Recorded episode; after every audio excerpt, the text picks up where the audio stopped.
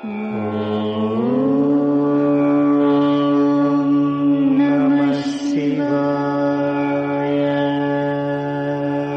பக்தி ஒளிக்கோவை வழங்கும் பஞ்சபூத திருத்தலங்கள்.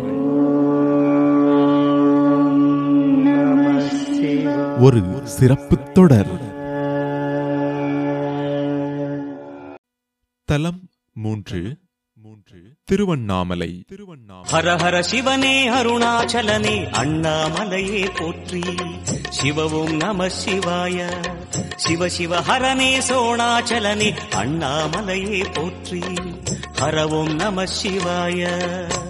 திருவண்ணாமலை பஞ்சபூத திருத்தலங்களில் நெருப்பிற்கான தலம் ஆகும். திருவண்ணாமலை அருணாச்சலேஸ்வரர் கோவில் சம்பந்தர் அப்பர் மாணிக்க வாசகர் ஆகியோரால் பாடப்பெற்ற தலமாகும். மேலும் ரமணர் தவமிருந்த தலம் திருவண்ணாமலை.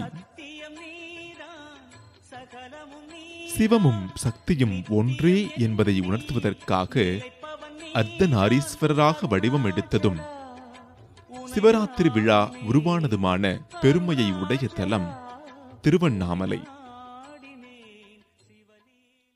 சிவன் கார்த்திகை மாத கிருத்திகை நட்சத்திரத்தில் திருமால் பிரம்மன் இருவருக்கும் அக்னி வடிவமாக காட்சி தந்தார். இந்நாளிலேயே தீபத் திருநாள் கொண்டாடப்படுகின்றது.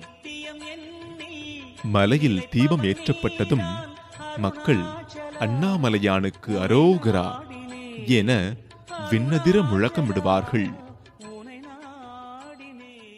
இந்த உடம்பு நான் என்னும் எண்ணத்தை அழித்து மனதை ஆன்மாவில் அழித்து உள்முகத்தால் அத்வைத்த ஆன்ம ஜோதியை காண்பதுதான் இந்த தீப தரிசனமாகும் என்று ரமண மகரிஷிகள் குறிப்பிடுகின்றார்.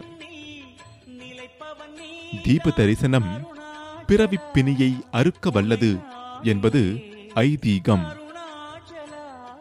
ஏகன் அநேகனாகி அநேகன் ஏகனாகுதல்.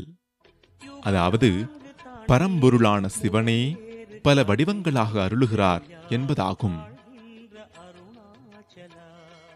சிவத்தலமான இங்கு ஜோதி ரூபத்தில் பெருமாள் சொர்க்கவாசல் கடக்கின்றார். வைகுண்ட ஏகாதசி அன்று அதிகாலையில் தீபத்தை வைகுண்ட வாசல் வழியே கொண்டு வருவர். பஞ்சபூத தலங்களில் இது அக்னிதலம் என்பதால் பெருமாளும் ஜோதி வடிவில் எழுந்தருளுவதாக சொல்லுகின்றனர். அருணகிரியார் முருகனை வேண்டவே அவர் இங்குள்ள பதினாறு கால் மண்டபத்தின் ஒரு தூணில் காட்சி தந்தார். இதனால் இவர் கம்பத்திளையனார் என்று பெயர் பெற்றார்.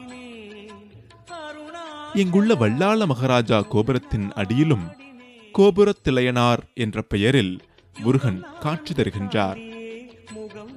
அருகில் அருணகிரிநாதர் வணங்கியபடி நிற்கின்றார்.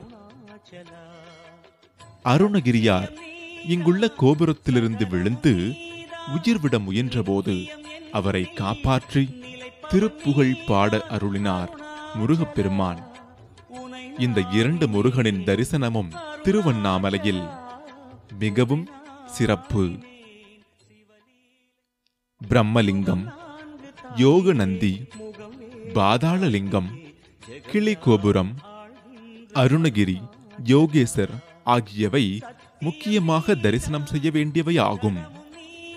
ஒவ்வொரு பௌர்ணமி அன்றும் பக்தர்கள் அண்ணாமலையை வலம் வருவார்கள். இது கிரிவலம் என அழைக்கப்படுகின்றது. இங்கு பல சித்தர்களும் வேதாந்திகளும் வாழ்ந்துள்ளனர். இன்னமும் வாழ்ந்து கொண்டிருக்கின்றார்கள். மீண்டும் மற்றொரு கோவிலுடன் சந்திப்போம். நித்தியம் என்னில் நிலைப்பவன் நீதான் அருணாச்சலா. உனை நாடினேன் அருணாச்சலா.